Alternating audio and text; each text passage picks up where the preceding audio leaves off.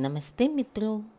આજનો આ વિડિયો ભાગ બે નું પ્રકરણ છ, જેનું શીર્ષક છે બદલાવમાં આવતી રૂકાવટો. તેનો બીજો વિડિયો છે. આજનો પહેલો ટોપિક છે તમારા મિત્રોને બાજુ પર રાખો. ઘણી વખત એવું જોવામાં આવ્યું છે કે આપણી પોતાની જાતમાં બદલાવ લાવવાને બદલે આપણે એ તરફ નજર ફેરવી દઈએ છીએ કે આપણા ક્યાં મિત્રને બદલાવની જરૂર છે. આ પણ બદલાવના વિરોધની એક રીત છે. લેખિકાએ જ્યારે પોતાની સારવારની આ પદ્ધતિએ કામ કરવાનું શરૂ કર્યું હતું ત્યારે શરૂઆતના એ દિવસોમાં તેમની પાસે એક વ્યક્તિ એવી આવી હતી જે તેણીના જે મિત્રો હોસ્પિટલમાં હતા તેમની પાસે લેખિકાને મોકલી દેતી. પોતાના એ મિત્રોને ફૂલોનો ગુચ્છો મોકલવાને બદલે એ સૌની સમસ્યાઓ ઉકેલવા તેણે લેખિકાને ધકેલી દેતી. લેખિકા કહે છે કે, હું તો હરખઘેલી થઈ હાથમાં ટેપ રેકોર્ડર લઈ હોસ્પિટલ પહોંચી જતી. બિછાનામાં પડેલી એ વ્યક્તિ તો જાણતી પણ નહીં કે હું કોણ છું. અને આ બધું શા માટે કરી રહી છું? એ પછી લેખિકાને ભાન થયું કે કોઈ વ્યક્તિ પોતે વિનંતી ન કરે ત્યાં સુધી તેની પાસે જવું નહીં. કેટલીક વાર એવા દર્દીઓ લેખિકા પાસે આવે છે, જેમની લેખિકા સાથેની બેઠકના નાણાં તેમના કોઈ મિત્રે ચૂકવી દીધા હોય. આ રીત પણ કારગત નીવડતી નથી. અને એ પ્રકારના દર્દી ફરી તેમની પાસે આવતા નથી. આપણા સૌનો સ્વભાવ છે કે આપણા જીવનમાં કશુંક સારું બને એટલે આપણે એ વાત બીજાઓ સાથે વહેંચતા હોઈએ છીએ. પરંતુ બીજાઓ તે સમયે પોતાના જીવનમાં કંઈ પણ બદલાવ લાવવા તૈયાર હોતા નથી. આપણે પોતે જ્યારે બદલાવ લાવવા તૈયાર થઈએ ત્યારે પણ મુશ્કેલી અનુભવતા હોઈએ છીએ. ત્યારે બીજાઓ જેવો બદલાવ લાવવા માગતા જ નથી, તેમને દબાણ કરવું નિરર્થક વાત બની રહે છે. અને તે ક્યારેક મિત્રતામાં ભંગાણ પણ પાડે છે. મારી પાસે આપમેળે આવતા દર્દીઓ ઉપર હું પૂરતું ધ્યાન આપું છું. મારા મિત્રો ઉપર હું ક્યારેય દબાણ કરતી નથી, તેવું લેખિકા જણાવે છે. આગળનો ટોપિક છે આયનાની કરામત. આપણી પોતાની લાગણીઓને આયનાઓ સુંદર રીતે પ્રતિબિંબિત કરે છે. જો આપણે આનંદ અને સંતોષ ભરેલી જિંદગી જીવવા માગતા હોઈએ, તો આ આયનાઓ આપણને દર્શાવે છે કે આપણા વ્યક્તિત્વના કયા પાસાને બદલવું જોઈએ. લેખિકા લોકોને કહેતા હોય છે કે તમે જ્યારે પણ આયના પાસેથી પસાર થાઓ, ત્યારે તમારી આંખોમાં જોઈને તમારા પોતાને માટે કોઈ પણ સકારાત્મક વાક્ય બોલજો. હકારાત્મક વલણનું ખૂબ જ શક્તિશાળી રૂપ એ છે કે આયનામાં જોઈને મોટેથી સકારાત્મક વાત બોલવી. તમને તમારામાં રહેલા વિરોધ ભાવનો તરત અનુભવ થશે અને તમે બહુ ઝડપથી તે ભાવને દૂર કરી શકશો.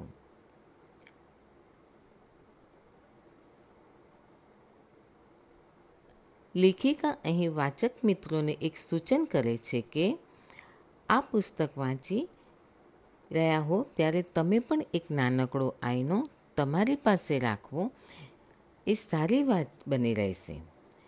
જ્યારે તમે હકારાત્મક વાત બોલો ત્યારે તેનો વારંવાર ઉપયોગ કરજો.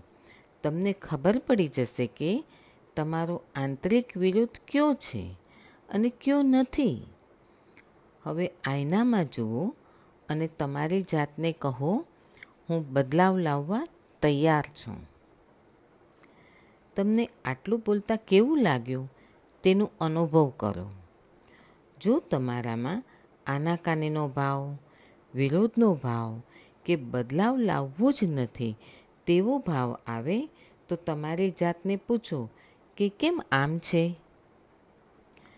કઈ પુરાણી માન્યતા મેં માન્યતાને તમે દિલમાં રાખી છે? ખેર તમારી જાતને ઠપકો આપવાનો આ સમય નથી. તમે તો ફક્ત આખી વાત જોયા કરો અને કઈ માન્યતા સપાટી ઉપર તરી આવે છે તે જુઓ. આ એ માન્યતા છે જે તમને તકલીફ આપી રહી હતી. એનો જન્મ ક્યાંથી થયો હતો એ શું તમે જાણી શકશો? આપણે જ્યારે હકારાત્મક વાતો કરતા હોઈએ છીએ, ત્યારે આપણને કોઈ સાચી લાગણી થતી નથી અથવા કશું બનતું નથી. એ વખતે બહુ સરળતાથી બોલી જવાય છે કે, લો હકારાત્મક વાતો કામ ન લાગે. ખેર હકારાત્મક વાતો કામ ન લાગે તેવી વાત નથી. પરંતુ તે પહેલાં આપણે બીજું પગલું લેવાની જરૂરત ઊભી થઈ છે, જે પછી હકારાત્મક વાતો આપોઆપ આવશે. હવે આગળનો ટોપિક છે, વલણોનું સાતત્ય આપણી જરૂરતોને દર્શાવે છે. આપણી દરેક ટેવ, વારંવાર થતા આપણા દરેક અનુભવ, સતત થતું રહેતું આપણું વલણ, આપણી અંદર રહેલી જરૂરિયાતને વ્યક્ત કરે છે. આ જરૂરિયાત આપણી કોઈ માન્યતાને મળતી આવતી હોય છે. જો કોઈ જરૂરિયાત જ ન હોય, તો આપણી પાસે તે ન હોત કે ન આપણે તેની સાથે વળગેલા હોત. આપણી અંદર કશુંક એવું છે જેને મેદની જરૂરત છે. નબળા સંબંધોની, નિષ્ફળતાની, સિગરેટની, ગુસ્સાની, ગરીબીની, ગાળોની અથવા જે કાંઈ સમસ્યા આપણી સાથે હોય તેની જરૂરત છે. આપણે કેટલી બધી વાર બોલ્યા હોઈશું કે હું હવે ક્યારેય એવું નહીં કરું. છતાંય દિવસ પૂરો થાય, તે પહેલાં આપણે કેકનો કકડો ખાઈ ગયા હોઈશું, જે મેદ વધારે છે. સિગરેટ પી લીધી હશે. જેને પ્રેમ કરતા હોઈએ, તેને જ ગાળો દીધી હશે, વગેરે વગેરે. તે પછી આપણે જાતે જ સમસ્યાને બેવડાવતા હોઈએ છીએ. ગુસ્સામાં આવી જાતને કહેતા હોઈએ છીએ, જા, તારામાં ઈચ્છા શક્તિ જ નથી, શિસ્ત નથી, તું તો સાવ નબળો છે. જે અપરાધ ભાવ લઈને આપણે ફરતા હોઈએ છીએ, તેમાં આ વાત વધુ ઉમેરો કરે છે. હવે આગળનો ટોપિક છે ખેર આખી વાત ઈચ્છા શક્તિ કે શિસ્તને નથી? આપણા જીવનમાં જે કોઈ વાત આપણે બહાર લાવવા માગતા હોઈએ છીએ, તે તો એક ચિહ્ન માત્ર કે પછી દેખીતી અસર હોય છે. આ અસરનું કારણ જાણ્યા વિના તેને નાબૂદ કરવાનો પ્રયત્ન કરવો નકામી વાત બની રહે છે. જેવી આપણી ઈચ્છા શક્તિ કે શિસ્તને આપણે ઢીલી કરી દઈએ છીએ કે પેલી અસર તરત દેખા દે છે. હવે પછીનો ટોપિક છે. જરૂરિયાતને મુક્ત કરી દેવાની તૈયારી હોવી જોઈએ. લેખિકા પોતાના દર્દીઓને કહેતી હોય છે કે, અત્યારે તમારી જે હાલત છે, તેની જરૂરિયાત તમારામાં અંદર પડેલી હશે. નહીં તો તમારા આ હાલ ન થાય. એક ડગલું આપણે પીછીહટ કરીએ. અને એ જરૂરિયાતને મુક્ત કરી દેવાની તૈયારી બતાવી તેના ઉપર આગળ વધીએ. જ્યારે તમને જરૂરિયાત જ નહીં લાગે, તો તમને સિગરેટની ઈચ્છા જ નહીં થાય, કે વધુ પડતી ખાવાની ઈચ્છા નહીં થાય, કે નકારાત્મક વલણ અપનાવવાની ઈચ્છા નહીં થાય. હકારાત્મક વલણનો એક આ રીતે પણ ઉપયોગ કરી શકાય. હું મારી જરૂરિયાતને મુક્ત કરવા તૈયાર છું. જેમાં બદલાવનો વિરોધ, માથાનો દુખાવો, અપચો, વધુ પડતું વજન, નાણાંનો અભાવ વગેરે વગેરેનો સમાવેશ થઈ જાય છે. તમે જ બોલો, હું મારી જરૂરિયાતને, અહીં જે જરૂરિયાત હોય તે બોલવી. મુક્ત કરવા તૈયાર છું. આ તબક્કે જો તમે વિરોધાભાવ દર્શાવશો, તો બીજા હકારાત્મક વલણ કામ કરી શકશે નહીં. આપણી આજુબાજુ જે જાળાઓ આપણે ઊભા કર્યા છે, તેને દૂર કરવા જ રહ્યા. દોરી વીંટાળેલા દડાને ઉકેલવાનો તમે પ્રયત્ન કર્યો જ હશે. જો ધ્યાનપૂર્વક દડા ઉપરથી દોરી ન ઉકેલીએ, તો ગૂંચવાડો થઈ જાય. તમારે બહુ જ શાંતિ અને ધીરજથી ગાંઠો ઉકેલવી પડે. એ જ રીતે તમારી જાત પ્રત્યે પણ શાંત અને ધીરજવાન બનજો અને તમારી માનસિક ગાંઠો ધીરે ધીરે ઉકેલજો. જરૂર પડે તો કોઈની મદદ લેજો. આગળ લેખિકા આપણને બે અગત્યની વાત અહીં યાદ કરાવે છે. આ બધું કરતી વખતે પહેલું તમારી જાતને ચાહવાનું ભૂલતા નહીં. અને બીજી વાત છે, પુરાણી વાતને જતી કરવાની તૈયારી એ જ તો આ રહસ્યની ચાવી છે.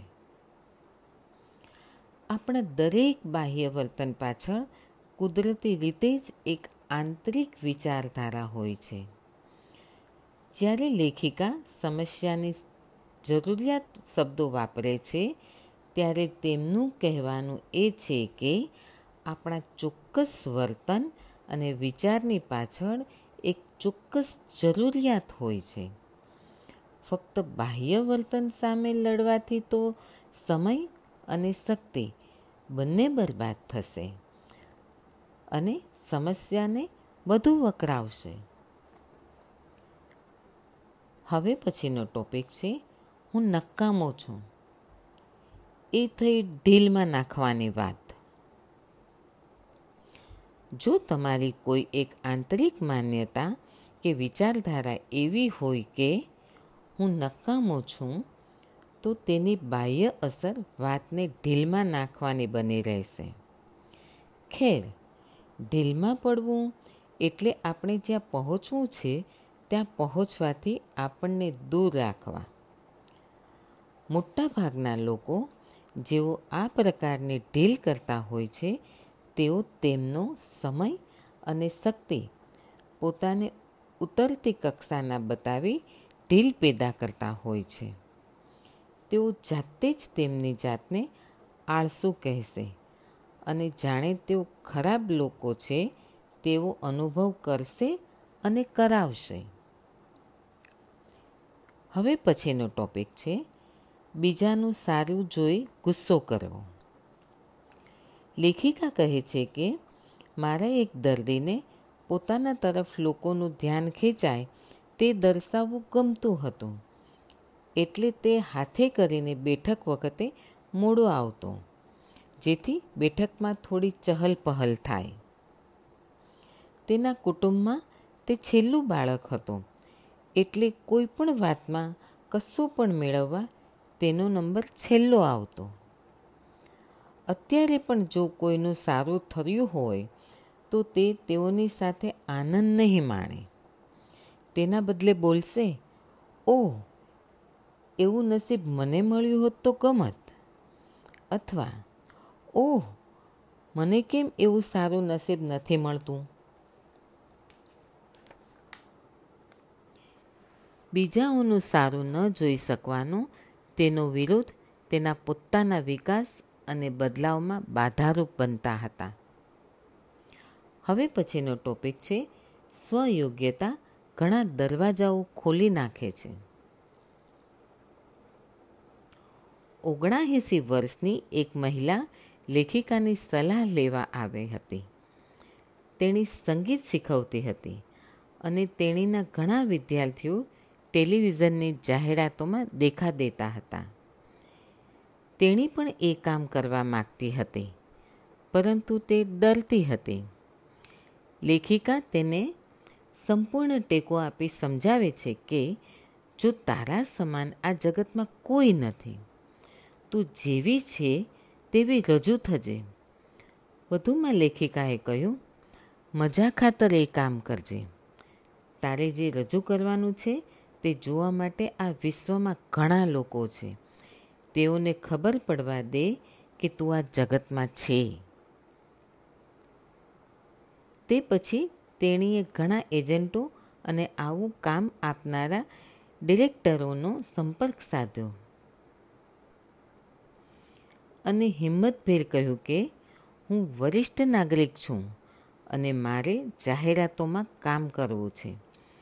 થોડા જ સમયમાં તેને કામ મળી ગયું અને તે પછી તેણીએ પાછું વાળીને જોયું નથી. લેખિકા તેણીને ટીવી ઉપર અને મેગેઝિનમાં ઘણીવાર જુએ છે. નવી કારકિર્દી ગમે તે ઉંમરે શરૂ થઈ શકે છે. જો તે તમે આનંદ ખાતર કરતા હો તો. પોતાની ટીકા તદ્દન નકામી વાત છે. હવે પછીનો આપણો આ ટોપિક છે. એ તો ઢીલ અને આળસને વધારશે. આપણી માનસિક શક્તિ તો ત્યાં ઠાલવી દેવી જોઈએ. જ્યાં જૂના વિચારો દૂર કરી નવી વિચારધારા પેદી કરી શકાય. બોલો, હું નકામો છું એ વાત ભૂલવાને માટે હું તૈયાર છું. જીવનની દરેક શ્રેષ્ઠ બાબત માટે હું યોગ્ય છું. અને પ્રેમપૂર્વક આ વાતનો હું સ્વીકાર કરું છું. લેખિકા કહે છે કે, થોડા દિવસ હું આ રીતે હકારાત્મક વાતો ફરી ફરીને કરીશ એટલે વાતને મુલતવી રાખવાનું મારું બાહ્ય વલણ આપોઆપ દૂર થશે.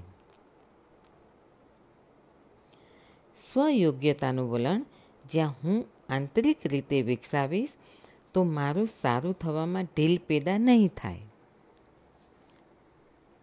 હવે તમે જોઈ શકશો કે આ વાત તમે તમારી નકારાત્મક તરાહોને કે બાહ્ય વર્તનને કઈ રીતે લાગુ પાડી શકો છો? જો આંતરિક માન્યતાઓ દ્રઢ થઈ ગઈ હશે, તો ગમે તેટલો સમય કે શક્તિ વાપરશો, તો પણ તે નહીં બદલાય. માટે એ માન્યતાઓને બદલી નાખો.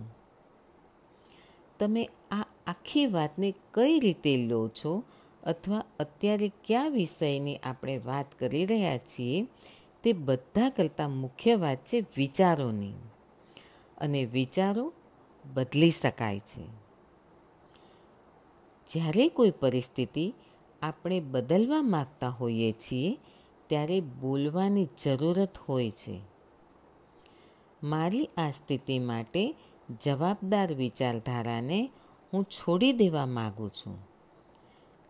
જ્યારે પણ તમારી બીમારી કે સમસ્યા વિશે તમે વિચાર કરો ત્યારે આ વાક્ય તમે તમારી જાતને દરેક વખતે વારંવાર કહી શકો છો.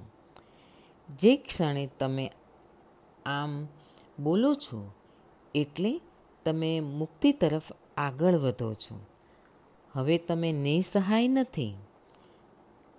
તમે તમારી શક્તિને જાણતા થયા છો. તમે કહો છો, આ બધું મેં જ ઊભું કર્યું હતું. તેને મને હવે સમજણ પડે છે. હવે હું મારી શક્તિને પાછું મેળવી શકું છું. હું મારા એ જૂના વિચારોને છોડી દઈશ અને ભૂલી જઈશ. હવે પછીનો ટોપિક છે સ્વનિંદા. લેખિકા કહે છે કે, મારી એક મહિલા દર્દી જ્યારે પોતાના નકારાત્મક વિચારોને સહન ન કરી શકે, ત્યારે જે કાંઈ હોય તે પેટમાં પધરાવી દે. અને પછી બીજે દિવસે પોતાના વધુ પડતા વજનને માટે ગુસ્સો વ્યક્ત કરે.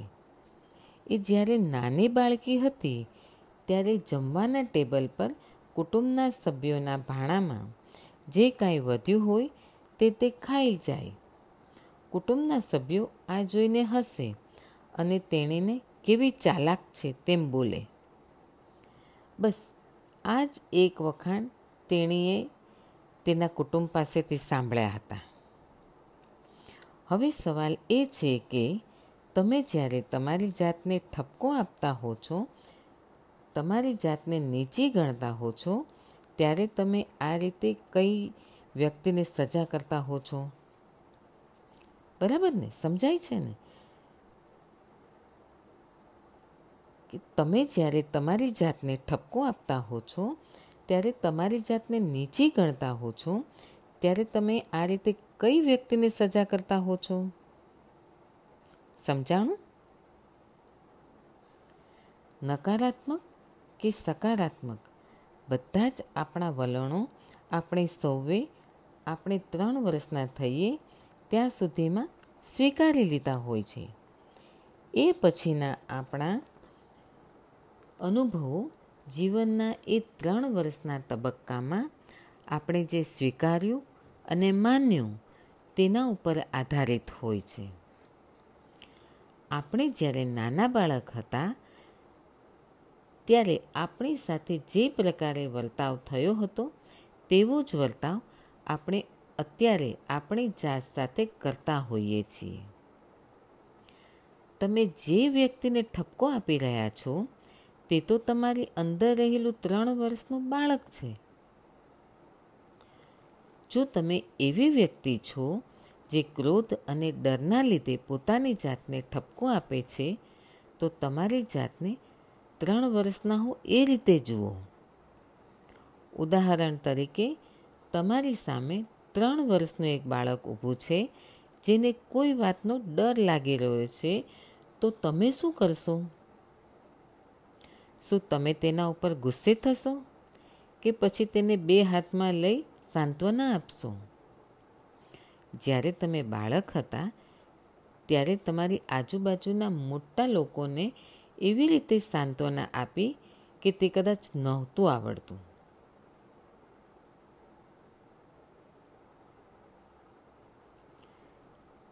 બરાબર ને? સમજ્યા તમે? જ્યારે તમે બાળક હતા, ત્યારે તમારી આજુબાજુના મોટા લોકોએ કેવી રીતે સાંત્વના આપી તે કદાચ તેમને નહોતું આવડતું. હવે તમે મોટા થઈ ગયા છો અને તમારી અંદર રહેલા બાળકને જો તમે સાંત્વના નહીં આપો તો તેના જેવી કરુણતા કઈ હોઈ શકે? ભૂતકાળમાં જે કાંઈ બન્યું તે પતી ગયું છે. અને વીતી ગયું છે. હવે તો વર્તમાન કાળ છે. અને તમને તક મળી છે કે તમે તમારી જાત સાથે કેવો વર્તાવ કરશો. ડરી ગયેલા બાળકને ઠપકો નહીં, સાંત્વના જોઈતી હોય છે. ઠપકો તમને વધારે ડરપોક બનાવશે અને તમે નિસહાય બની જશો. તમારી અંદર રહેલું બાળક જો અસલામતી અનુભવશે, તો ઘણી મુશ્કેલીઓ પેદા થશે. જ્યારે તમે યુવાન હતા, ત્યારે તમને કોઈએ નીચાજોણું કર્યું હતું, ત્યારે તમને કેવું લાગ્યું હતું? અત્યારે તમારી અંદર રહેલા બાળકને તેવું જ લાગે છે. તમારી જાત પ્રત્યે ઉદાર બનો. તમારી જાતનો સ્વીકાર કરો અને તેને ચાહવા માંડો. નાના બાળકને પોતાની જાતને વ્યક્ત કરવા અને તે પણ સૌથી વધુ સાળી, વધુ શક્તિશાળી સાથે વ્યક્ત કરવા આ જ વાતની જરૂર પડે છે.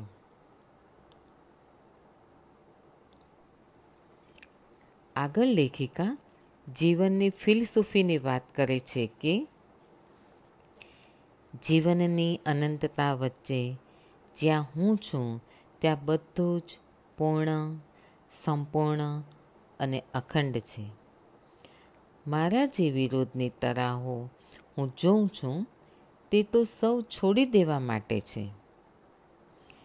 તેઓનો મારા ઉપર કોઈ અધિકાર નથી. મારા વિશ્વમાં હું જ શક્તિશાળી છું. મારા જીવનમાં જે બદલાવ આવે છે તેમાં હું મારાથી શ્રેષ્ઠ રીતે શક્ય હોય તે પણ તે પ્રમાણે વર્તું છું. હું જે રીતે બદલાતો જાઉં છું, તેનો હું મારી જાતે સ્વીકાર કરું છું. મારાથી બનતું હું શ્રેષ્ઠ કરી રહ્યો છું. દરેક દિવસ સરળ બનતો જાય છે. મને એ વાતનો આનંદ છે કે હું મારી સતત બદલાતી રહેતી જિંદગીમાં લયબદ્ધ રીતે વહેતો રહું છું. આજનો દિવસ મજાનો છે. તેને એવો બનાવવો મને પસંદ છે. મારા વિશ્વમાં બધું બરાબર છે. મિત્રો, આ સાથે આજનો આ વીડિયો અહીં પૂરો થાય છે. હવે પછીનો વીડિયો ભાગ બેનું પ્રકરણ સાત, જેનું શીર્ષક છે, કેવી રીતે બદલાવ લાવશો? તેનો હશે. મિત્રો, તમને મારો આ વીડિયો ગમ્યો હોય તો તેને લાઈક અને તમારા મિત્રો સાથે શેર જરૂરથી કરજો. અને હા સબસ્ક્રાઈબ કરવાનું ભૂલતા નહીં. જેથી મારા આવનારા વિડીયોનું નોટિફિકેશન તમને તરત મળે. Thank you